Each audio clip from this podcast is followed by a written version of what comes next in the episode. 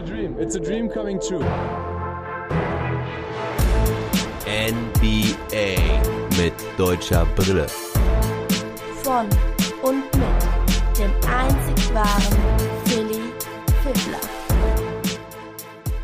German Roundup zum Jubiläum. Ja, 150. Folge NBA mit deutscher Brille. Und das Ganze nach weniger als neun Monaten. Ich freue mich heute wieder für euch da zu sein. Ich entschuldige mich nochmal, wenn ihr mich gestern vermisst habt. Ich hatte kurzfristig in der Nacht von Mittwoch auf Donnerstag beschlossen, den Wecker auszuschalten, lang und durchzuschlafen, weil ich nichts zum Schlaf gefunden hatte. Das liegt insbesondere daran, dass mich diese Spotify-Situation immer noch ganz schön nervt und frustriert. Also ihr könnt mich ja jetzt gerade über Spotify hören. Das ist auch gut so. Allerdings vermisse ich immer noch fast 90 Prozent meiner Follower und das ist halt echt richtig, richtig bitter, weil da habe ich über ein halbes Jahr dran gearbeitet und meine Stammhörer haben natürlich irgendwo zu mir zurückgefunden, aber natürlich entgeht mir dadurch eine ganze Menge Reichweite und mancher Gelegenheitshörer hat mich damit vielleicht aus dem Blick verloren oder denkt halt vielleicht, den Pod gibt's nicht mehr.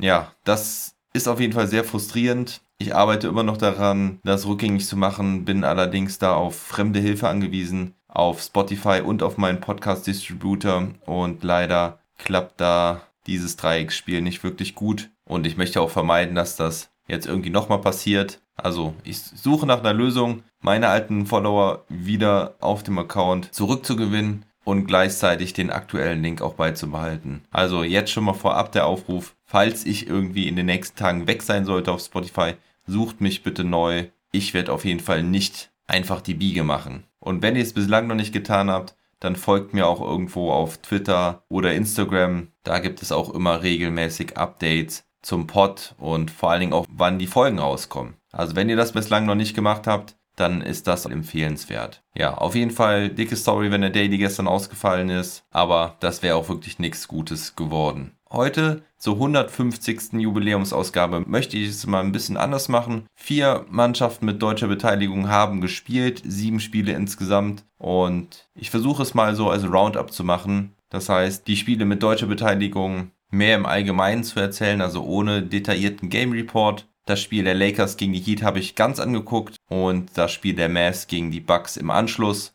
Also werde ich mich auf diese Spiele mehr fokussieren und somit fange ich jetzt auch an mit dem Spiel der Lakers gegen die Miami Heat. Ja, also Rematch der Finals vom letzten Jahr. Die Lakers auswärts bei den Miami Heat. Anthony Davis war doch noch nicht bereit, war doch noch nicht fit, wird wohl doch erst frühestens Mitte, Ende nächster Woche bereit sein. Dafür gibt es gute News von Ron James, der kündigte schon an, dass er bald doch schon wieder zurück sein wird. Und die Liga dürfte sich schon mal warm anziehen, wenn er wieder da ist. Also der King James auf jeden Fall in guter Laune, voll motiviert. Außerdem fiel auch noch Kai Kusma kurzfristig aus mit einem Problem an der Wade. Und so spielten neben Schröder, KCP, Wesley Matthews, Markeith Morris und Andrew Drummond, der jetzt sein zweites Spiel für die Lakers machte. Und bei den Heat, das hatte ich mir bislang noch gar nicht angeschaut, war ja die große Frage auch, wie sieht denn überhaupt die Starting Five von Miami aus nach diesen Trades?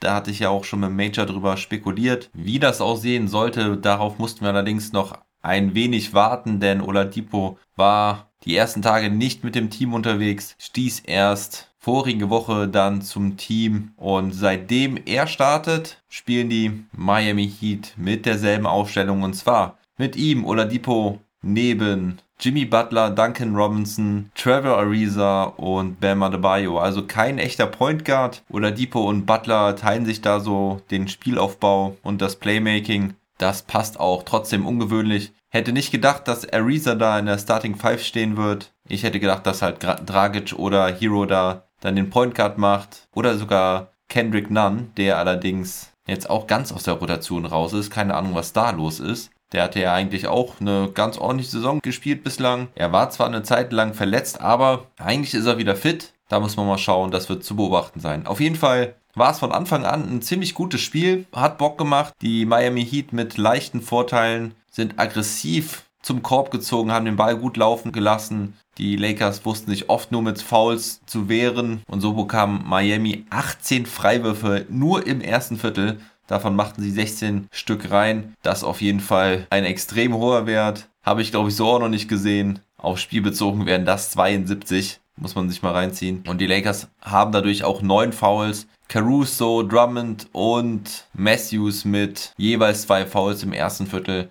Matthews mit einem guten Start war ja in der letzten Zeit auch verbessert, auch wenn nicht immer ganz konstant. Auch KCP startete ziemlich heiß. Bei Andrew Drummond ist mir aufgefallen, und das auch schon im ersten Spiel, dass er doch eigentlich ganz gut passen kann, wenn er den Ball ruhig in der Hand hat. Hat auch einige Assists gespielt. Das war mir jetzt in den letzten Jahren bei ihm nicht so aufgefallen, wobei ich auch nicht viel Detroit Pistons und auf die Passing Skills von Andrew Drummond geachtet habe. Ich weiß nicht, ob er sich das in den letzten Jahren angeeignet hat, aber da sind schon ein paar ordentliche Plays dabei. Was ich mir nicht von ihm ansehen kann, ist, wenn er den Ball dribbelt, wenn er den Ball auf den Boden setzt und versucht, im Backdown Richtung Korb zu gehen. Da kommt meistens nur Murks bei raus, Ballverluste oder ähnliches. Aber wenn er sich darauf konzentriert, was er kann, ist er auf jeden Fall eine Verstärkung für die LA Lakers und macht sie nur noch gefährlicher, wenn dann wieder alle fit sind. Ja, aber die Heat überzeugen als Team, auch wenn sie dann Mitte des zweiten Viertels nachlassen, beziehungsweise die Lakers dann noch stärker werden. Schröder hat extreme Probleme beim Scoring, ist aber gut dabei, den Ball zu verteilen, dahin zu geben, wo seine Mitspieler ihn brauchen. Schröder hat nach der ersten Halbzeit keinen Punkt auf dem Konto, sieben verworfene Würfe, allerdings schon acht Assists. Außerdem schaffen die Lakers es jetzt besser, die Zone zu verteidigen, stehen da solider, allerdings geht das auch auf Kosten der Verteidigung am Perimeter. Vor allen Dingen Tyler Hero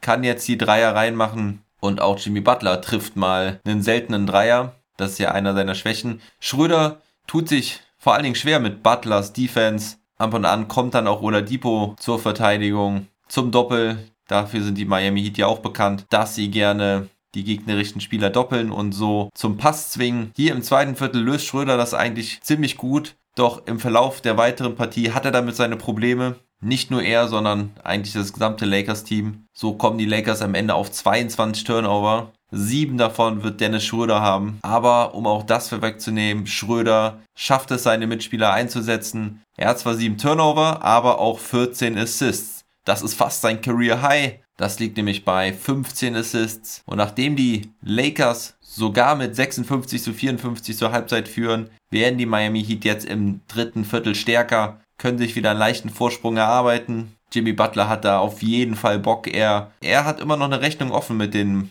LA Lakers. Dann auch eine kuriose Szene. Es gibt den Switch, während Jimmy Butler den Ball hat. Jimmy also gegen Andrew Drummond. Er zieht zum Korb, macht den Stepback Midrange Jumper rein. Und dann kann man schön hören, wie er danach sagt, don't do that, don't do that. Ja, also ein bisschen Trash Talk von Jimmy Buckets und ein kleiner Diss gegen Andrew Drummond und die Lakers Defense. Oder Depot macht auf jeden Fall auch ein gutes Spiel. Hat dann auch einen richtig fetzenden, krachenden Dank dabei. Allerdings hat er dann im vierten Viertel noch einen freien, offenen Dank, nachdem er sich da aber dann das Knie hält. Und das sieht nicht gut aus. Da hat er sich wohl verletzt. In der Wiederholung kann man allerdings sehen, dass das schon vorm Dank wehtat, er da eine komische Bewegung gemacht hat. Also hoffen wir, dass es keine schlimmere Verletzung ist. Hoffen wir, dass da nicht irgendwie das Knie wieder durch ist, kaputt ist. Das wäre sehr bitter für ihn und auch für die Miami Heat. Und die Heat verteidigen ihre Führung im vierten Viertel. Die Lakers versuchen dran zu bleiben, aber das Scoren gelingt ihnen nicht gut.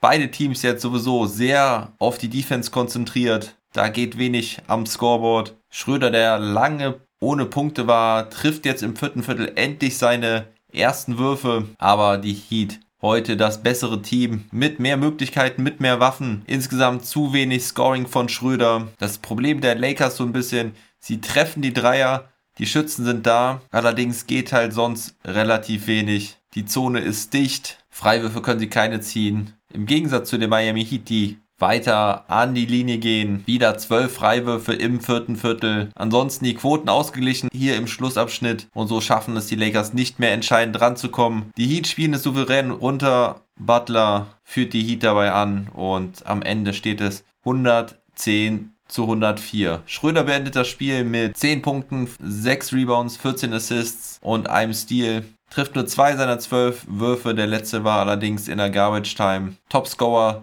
der Lakers war Kentavious Caldwell Pope mit 28 Punkten. Er traf starke 6 von 11 Dreiern. Andrew Drummond, das erste Spiel, was er zu Ende spielt, mit 15 Punkten, 12 Rebounds. 3 Assists, 2 Steals, hatte aber auch 3 Turnover dabei. Matthews mit 14 Punkten, Markeith Morris mit 12, Montrezl Harrell mit 10 Punkten und 9 Rebounds. Und noch zu erwähnen ist, dass Ben McLemore sein Debüt machte. Er kam auf 6 Punkte, allerdings konnte er keinen seiner 3 Dreier-Versuche treffen. Dafür ist er ja eigentlich gekommen. Ja, und bei den Miami Heat, klarer Spieler des Spiels, Jimmy Butler mit 28 Punkten, 7 Rebounds, 5 Assists und 3 Steals. Er ging 12 Mal an die Linie, machte davon 11 rein. Insgesamt die Heat mit 40 Freiwürfen, die sie mit 80% trafen. Auch den Dreier trafen sie ordentlich mit 10 aus 25. Und so gewinnen die Heat dann beide Spiele in dieser Saison gegen die LA Lakers. Das erste Spiel hatten sie ja knapp für sich entschieden. Da hatte Caruso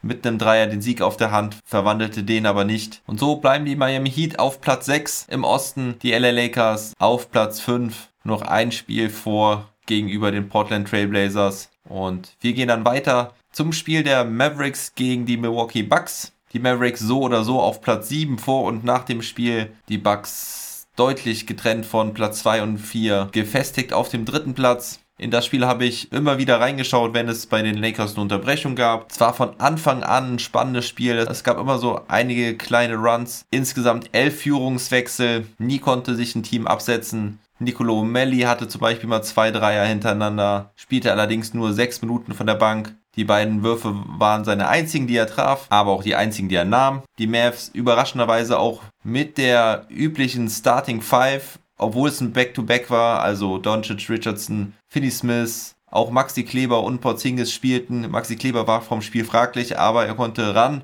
Von der Bank kamen Dwight Powell, Tim Hardaway Jr., Jalen Brunson und eben Melly. Luca und Porzingis waren von Anfang an gut aufgelegt, hatten einige Körbe direkt im ersten Viertel. Porzingis auch direkt gut an den Brettern. Die Bucks spielten wieder ohne Janis Antetokounmpo, der noch weiter verletzt ist. Dafür startete wieder mal Bobby Portis. Das Spiel blieb spannend bis zum vierten Viertel. Auf Seiten der Bucks war eigentlich die gesamte Starting Five sehr, sehr ordentlich. Alle mit deutlich zweistelliger Punktausbeute, außer Chris Middleton. Der hatte eine rahmenschwarze Nacht. Er beendete das Spiel mit 14 Punkten, 8 Rebounds, allerdings gerade mal mit 6 Treffern aus 27 Versuchen. Das ist eine miserable Quote und das kennt man gar nicht von ihm. Aber gerade Brooke Lopez und Dante DiVincenzo waren richtig stark. DiVincenzo mit 22 Punkten, 6 getroffenen Dreiern, brachte die Bucks auch immer wieder zurück ins Spiel, wenn sie mal drohten, den Anschluss zu verlieren. Und nachdem die Bucks mit einer Führung ins vierte Viertel gegangen waren, konnten die Mavericks dann einen Run starten. Und an wem lag es hauptsächlich? An Christaps Porzingis. Der traf plötzlich alles, zwei Dreier hintereinander. Da dribbelt er einfach mal Richtung Korb und haut einen Dank rein, holt Rebounds und stachelt so auch seine Mitspieler an. Dorian Finney-Smith jetzt mit richtig guter Contribution, spielt starke Defense und trifft dann zwei Minuten vor Schluss einen ganz, ganz wichtigen Dreier nach Vorlage von Porzingis. Das war dann auch der Dagger, 13 Punkte Vorsprung bei zwei verbleibenden Minuten. Aber wenn wir von Decker sprechen, gehen wir auch nochmal in die letzte Minute, 50 Sekunden Vorschluss. Bekommt Maxi dann den Ball mit auslaufender Shotclock von Doncic am Logo serviert. Was kann Maxi nur machen? Er rotzt das Ding drauf, wirklich vom Logo mit Brett geht das Ding rein. Das ist ein schöner Abschluss für die Mavericks bei diesem Spiel. Maxi vom Logo mit Brett. Darauf sollte doch mal einer eine Wette abschließen, dass das passiert. Maxi auf jeden Fall wieder solide, wie man ihn kennt. Er trifft endlich auch mal wieder gut, nachdem das ja in den letzten Spielen gar nicht gut funktioniert. Er hatte heute 12 Punkte, 5 Rebounds und 2 Steals, traf 4 seiner 7 Dreierversuche, insgesamt 4 aus 8, spielte 34 Minuten, hat wie die gesamten Starter ein deutlich zweistelliges Plus-Minus-Rating. Spieler des Spiels ist aber für mich heute Christoph Porzingis mit 26 Punkten und sage und schreibe 17 Rebounds. Dazu hat er noch zwei Blocks trifft 10 seiner 20 Würfe und das in gerade mal 33 Minuten. Auch Luka Doncic wieder mit einem starken Spiel, verpasst das Triple-Double nur knapp 27 Punkte, 9 Rebounds und 9 Assists. Auch nur 4 Turnover heute. Und von der Bank war es nicht Jalen Brunson, der heute richtig stark war. Er traf nämlich nur einen seiner 8 Würfe, sondern Dwight Powell hat mir am besten von der Bank gefallen. Er mit 8 Punkten, 4 Rebounds, 2 Steals, gutem Hustle, hat auch immer wichtige Plays dabei gehabt in seinen 14 Minuten. Und so ist es ein überraschender, ja, irgendwie doch auch wieder nicht überraschender Sieg für die Mavericks nach der bitteren Niederlage gestern gegen die Houston Rockets. Übrigens auch ein Grund, warum ich gestern nicht zu einem Pod motiviert war, als ich morgens aufs Scoreboard geguckt habe und mir überlegt hatte, haust du doch noch irgendwie einen Daily Pod zum Mittag raus. Aber da war es halt auch so, dass Izzy nur Garbage Time spielte, die Mavs verloren und auch Mo Wagner durfte beim Sieg gegen die New York Knicks nicht dran, weil Tristan Thompson wieder mit dabei war. Ja, auf jeden Fall gut für die Mavs. Sie gewinnen 20 ihrer letzten 28 Spiele. Also die Mavericks bleiben weiter heiß. Luka Doncic weiter in Topform. Man könnte ja auch vielleicht lustigerweise meinen, die Mavericks haben extra gegen die Houston Rockets verloren, damit die schlechtere Chancen auf den Number One Pick haben. Endstand war 116 zu 101 und jetzt haben die Mavericks erstmal zwei Tage Pause. Am Sonntag spielen sie dann gegen die San Antonio Spurs und am Montag haben sie ein Back-to-Back-Game gegen Philadelphia. Kommen wir dann zum Spiel der Chicago Bulls. Die spielten gegen die Toronto Raptors. Da habe ich auch das ein oder andere Mal reingeschaut, kann da aber nicht groß was zum Spiel sagen. Die Bulls gewinnen 122 zu 113, hatten sich zwischenzeitlich eigentlich eine ganz große Führung rausgespielt von 22 Punkten, ließen die Raptors dann am Ende aber nochmal rankommen. Die Raptors waren dann nochmal heiß, hatten nochmal Bock, das Spiel drohte zu kippen. Doch die Bulls mit ihrer neuen individuellen Klasse konnten den Deckel drauf machen. Vor allen Dingen Zach Levine machte dann endlich zwei entscheidende Dinger rein. Daniel Theiss hatte einen richtig guten Abend, wahrscheinlich sein bestes Spiel für die Chicago Bulls bislang. Starkes Double-Double, 14 Punkte und 10 Rebounds von der Bank. Er spielte heute auch 27 Minuten, obwohl es keine großen weiteren Ausfälle gab für die Bulls. Also er hat sich die Minuten scheinbar verdient. Lauri Markan spielte dafür nur 18 Minuten, nutzte die allerdings hocheffizient für 18 Punkte. Thais hatte außerdem drei Assists dabei. Ein schönes Top-Play mit einem Alley-Oop-Dank. Aber setzen wir die deutsche Brille mal ab. Lavin hatte auf jeden Fall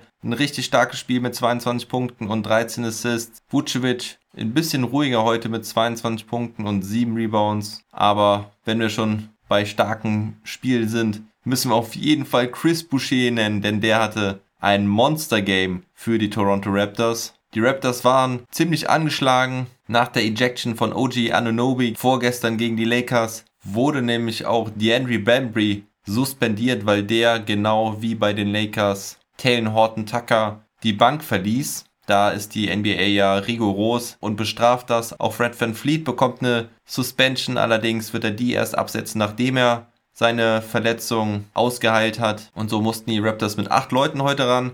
Chris Boucher nutzte, nutzte das für 38 Punkte und 19 Rebounds. Das sind beides Karrierebestwerte für ihn. Also den Typen finde ich ja auch richtig klasse. Macht richtig Bock, dem zuzuschauen. Hatte auch ein paar krachende Dunks dabei. Pascal Siakam kam auf 27 Punkte, Anunobi noch auf 13, aber die restlichen Raptors jeweils nicht mit zweistelliger Punktausbeute. Und so gewinnen die Bulls ihr drittes Spiel in Folge, halten die Raptors von Platz 10 entfernt und rücken näher an den neun Platzierten aus Indiana heran. Das ist doch eine positive Entwicklung für Chicago. Und dann gehen wir nach OKC, denn da spielte Isaiah Hartenstein mit seinen Cleveland Cavaliers. Hartenstein kam von der Bank, spielte 26 Minuten, machte 8 Punkte, 12 Rebounds und 6 Assists. Also wieder ein gutes All-Around-Game von ihm. Er traf drei seiner vier Würfe, hatte einen Block dabei. Genauer konnte ich mir das aber nicht anschauen. In der zweiten Halbzeit drehten die Cavaliers auf, zogen davon und gewinnen am Ende 129 zu 102. Bester Scorer der Partie war Colin Sexton mit 27 Punkten,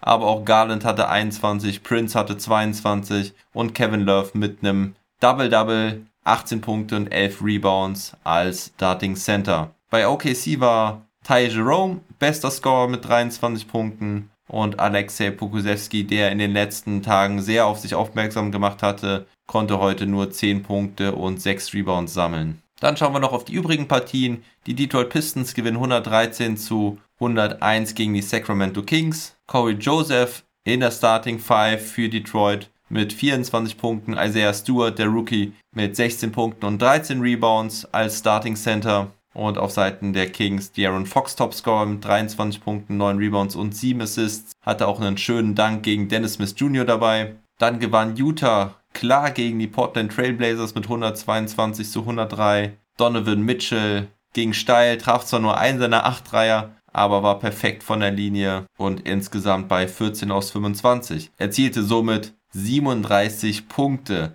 Rudy Gobert hatte 18 Punkte und 21 Rebounds, während auf Seiten der Trailblazers Damian Lillard bester Scorer war mit 23 Punkten. Zu guter Letzt haben wir noch das Spiel der LA Clippers gegen die Phoenix Suns dabei. Die Clippers gewinnen 113 zu 103. Die Suns hatten ja gestern gegen die Jazz gewonnen. Da können sie die Niederlage heute wohl verkraften. Back-to-back -back diese zwei starken Gegner. Gehst du wahrscheinlich nur mit 1 zu 1 raus. Und da war der Sieg gestern gegen Utah Jazz doch der schönere Statement-Win. Paul George ist Topscorer bei den Clippers mit 33 Punkten und 7 Rebounds. Kawhi Leonard hatte 27 Punkte und Rajon Rondo mit 15 Punkten und 9 Assists von der Bank.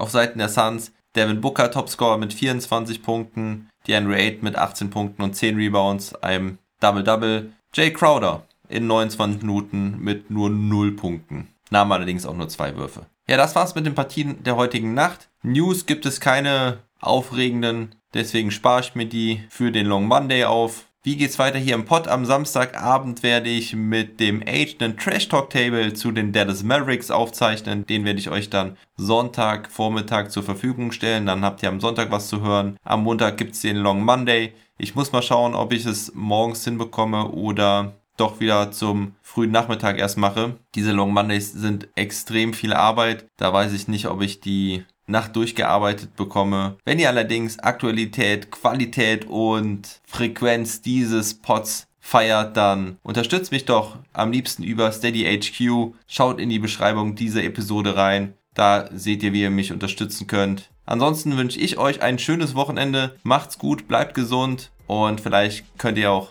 den einen oder anderen Ball auf dem Freiplatz werfen. In dem Sinne, never stop ballin'.